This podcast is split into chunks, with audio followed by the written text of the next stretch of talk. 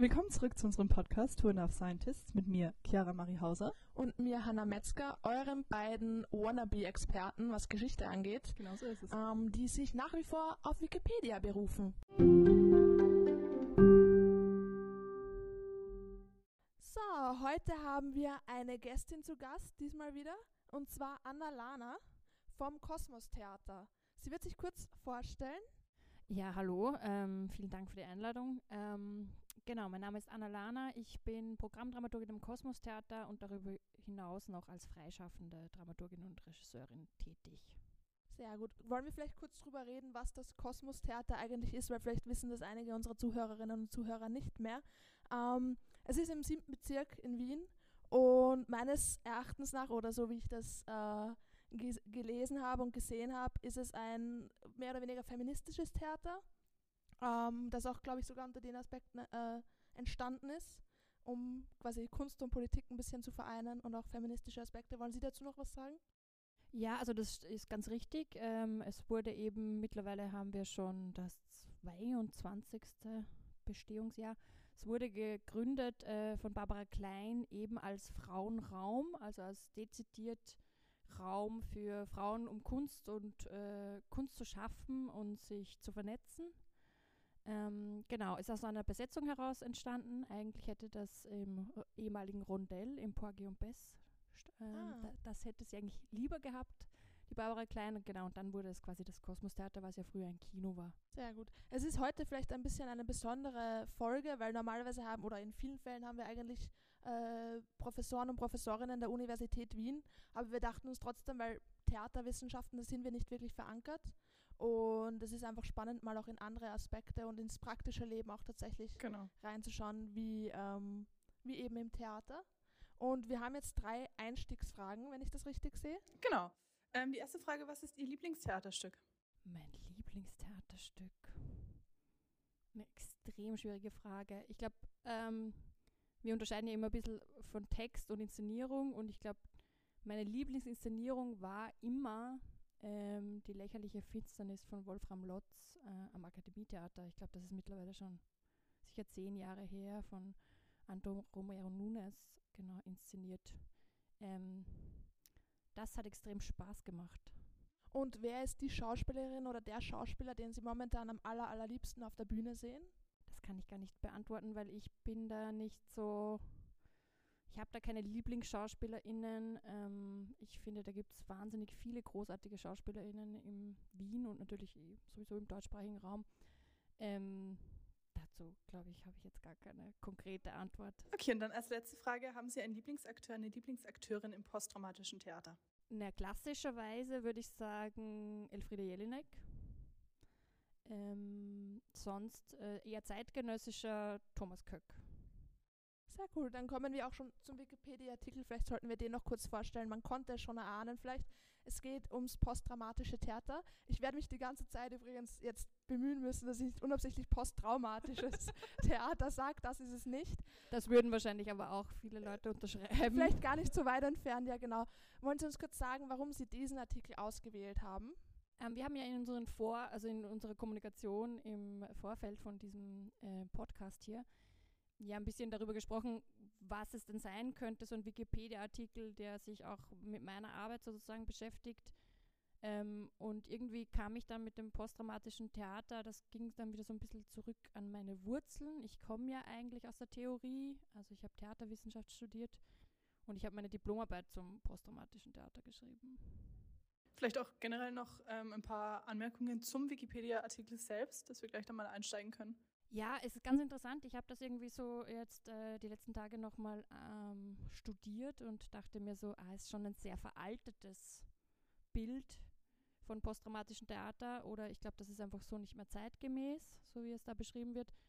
Plus, äh, was mir natürlich auch jetzt mehr äh, klar geworden ist als damals, als ich theoretisch darüber gearbeitet habe, ist, dass es eben ein sehr konstruierter Begriff ist eigentlich. Also, dass es ein sehr dass der eben aus der Theaterwissenschaft stammt und äh, wenig mit der Praxis zu tun hat eigentlich. Das ist ein guter Ausgangspunkt, weil dann können wir ja heute ein bisschen Einblick darauf bekommen, wie es dann in der Praxis eben ausschaut, aber auch was sich vielleicht geändert hat und was in dem Wikipedia-Artikel nicht mehr ganz so ähm, aktuell ist, sage ich jetzt mal. Ich komme gleich zu meiner ersten Frage. Und zwar, der Wikipedia-Artikel geht nämlich auf den Einfluss von Medien und Medienkonsum, aber auch von der Popkultur auf diesen Einfluss ein und sagt, dass es ein wichtiges Stilmittel ist fürs posttraumatische Theater. Wie hat sich das seit den 1980ern, also seit der Entstehung, ähm, verändert und weiterentwickelt? Ich glaube dahingehend, dass man mittlerweile nicht sagen könnte, also es ist sowieso hin, zu hinterfragen, ob es dieses posttraumatische Theater noch gibt oder ob man nicht eben schon viel, viel weiter ist, oder? Aber auch im, ich glaube, dass diese popkulturellen Einflüsse, ähm, die da hervorgehoben werden in dem Artikel, dass die natürlich auch viel mehr jetzt schon Einzug gefunden haben, auch in konventionelle Theaterpraxis äh, oder in dramatische Theaterpraxis. Also ich glaube, das ist, hat einfach mehr Überhand genommen, generell. Und ich glaube, was natürlich äh, ausschlaggebend ist, dass natürlich posttraumatisches Theater oder wie es auch in diesem Artikel erwähnt wird, immer so eine gewisse Aktualität aufweist, dass das so ein bisschen ein Spezifikum sein könnte. Ähm, das würde ich sogar unterschreiben und daher sind quasi so popkulturelle Referenzen oder so Medieneinflüsse natürlich liegen dann auf der Hand. Inwiefern werden soziale Medien auch mittlerweile eine Rolle spielen als Stilmittel im posttraumatischen? Oder was sind eigentlich Weiterentwicklungen des posttraumatischen Theaters? Weil Sie meinten vorher, dass das eigentlich so gar nicht mehr richtig existiert, sondern weiterentwickelt wurde. Ich glaube, dass diese Abkehr von der Sprache oder die Sprachskepsis, wie sie hier auch genannt wird in einem Artikel, dass das nicht ein allumfassendes Spezifikum ist, glaube ich, des posttraumatischen Theaters. Also ich glaube, es ist sogar sehr sprachlastig teilweise. Ähm, ich glaube eben, dass da einfach ein viel breiteres Spektrum entstanden ist, sodass man so gewisse Eigenschaften dem posttraumatischen Theater nicht mehr also originär zuordnen könnte, glaube ich. Also ich glaube, es ist einfach weiter, breiter geworden und auch wieder offener den dramatischen Strukturen. Und es, ja, es hat sich wahrscheinlich einfach auch gesellschaftliche Entwicklungen, in den gesellschaftlichen Entwicklungen weiterentwickelt, oder?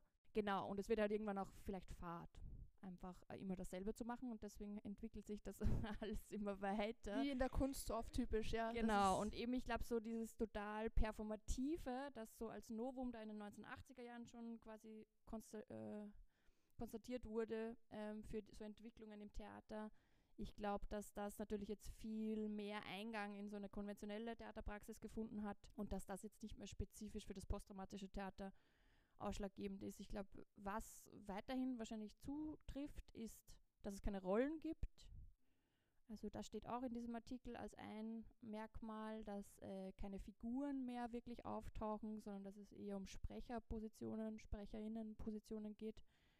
Ähm, das ist, glaube ich, würde ich auch bei den zeitgenössischen posttraumatischen Texten noch so sehen.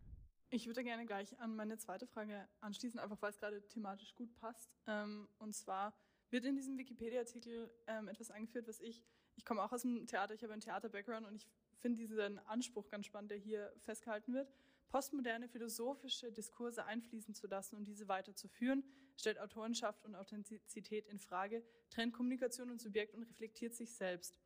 Ich habe mich ein bisschen gefragt, ob wir nicht auch diese Ansätze im traditionellen Sprechtheater finden, beziehungsweise diese Aktualität zu Entwicklungen, ähm, ja eigentlich auch, wenn wir, ich weiß nicht, uns, ich weiß nicht, Wojciech oder sowas anschauen, ganz klassische Stücke, die auch sehr viel Aktualität eigentlich herstellen.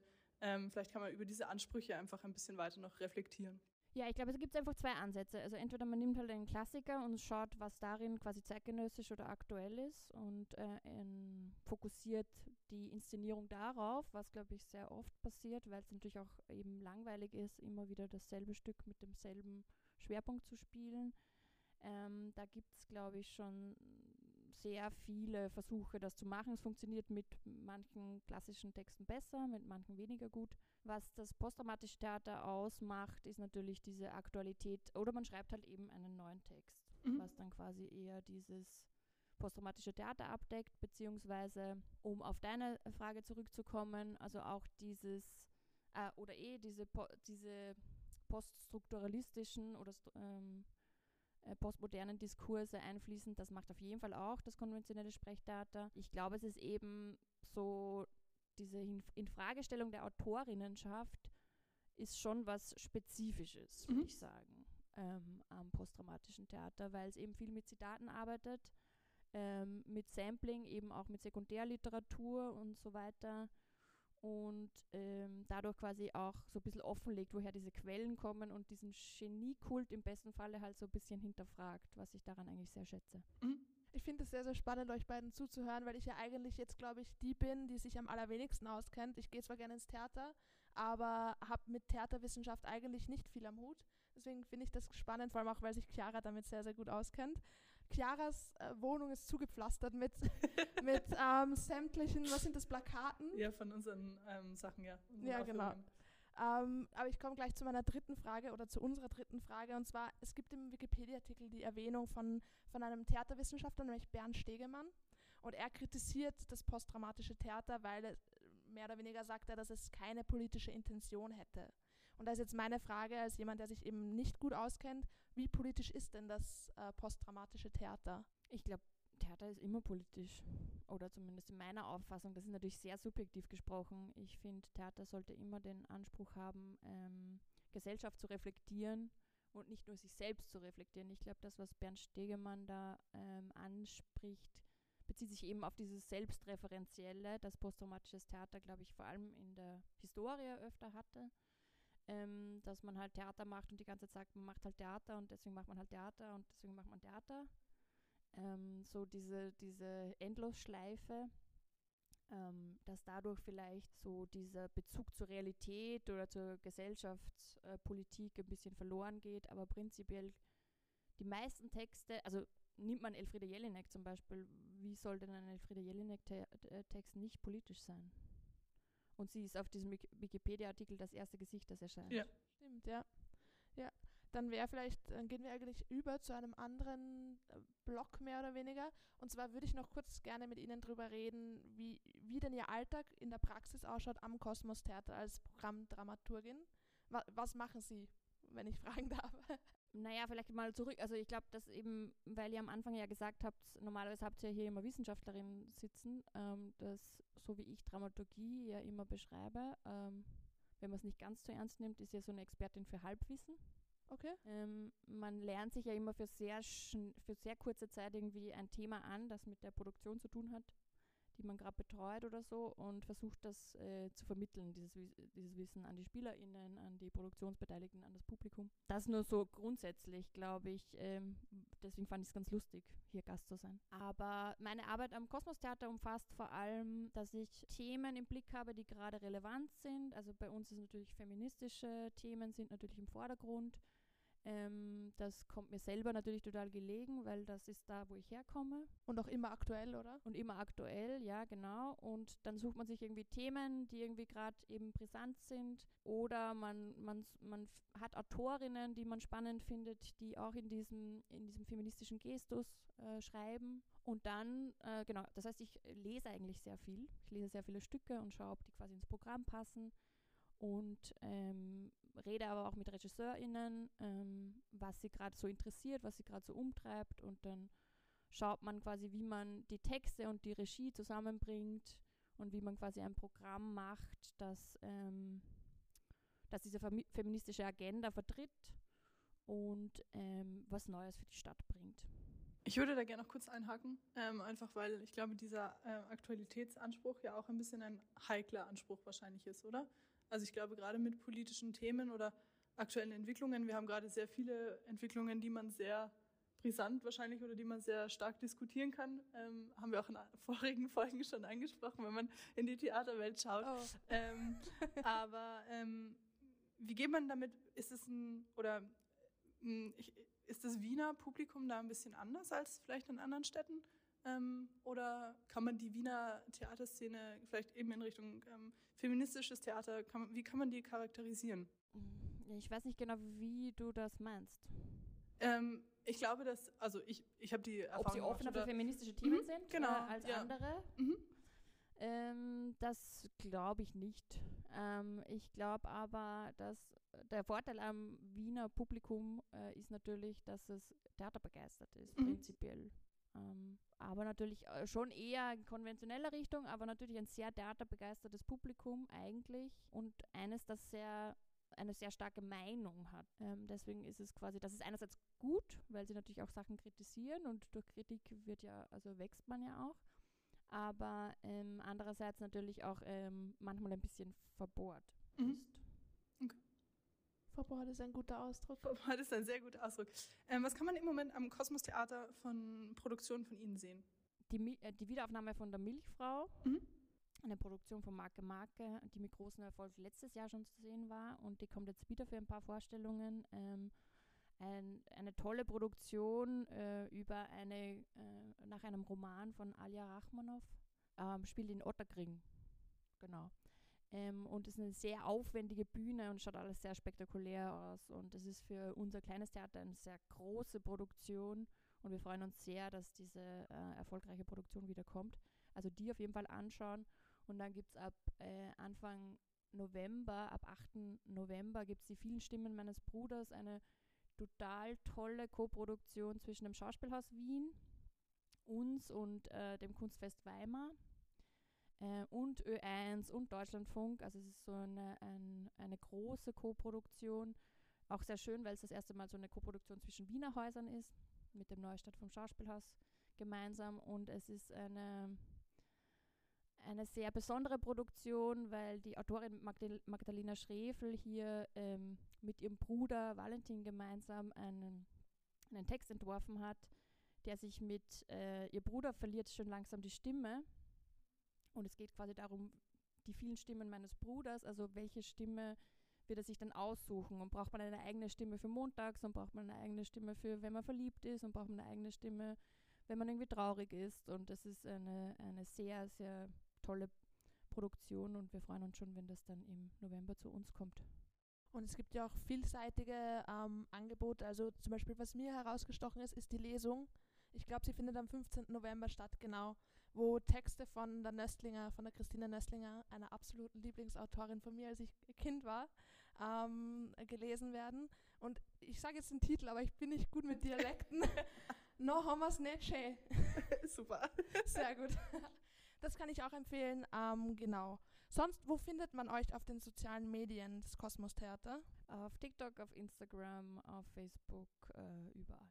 Und wie auch Kosmos Theater. Genau, einfach Wo Kosmos. findet man uns, Chiara? Man findet uns auch auf Instagram und TikTok unter schönafscientist-univ mit V. Perfekt, dann war's das. Ich bedanke mich für den Besuch. Perfekt. Vielen Dank für die Einladung. Deswegen gibt es diesen Podcast auch, oder Hanna? Warum gibt es diesen Podcast überhaupt? Genau deswegen. Also,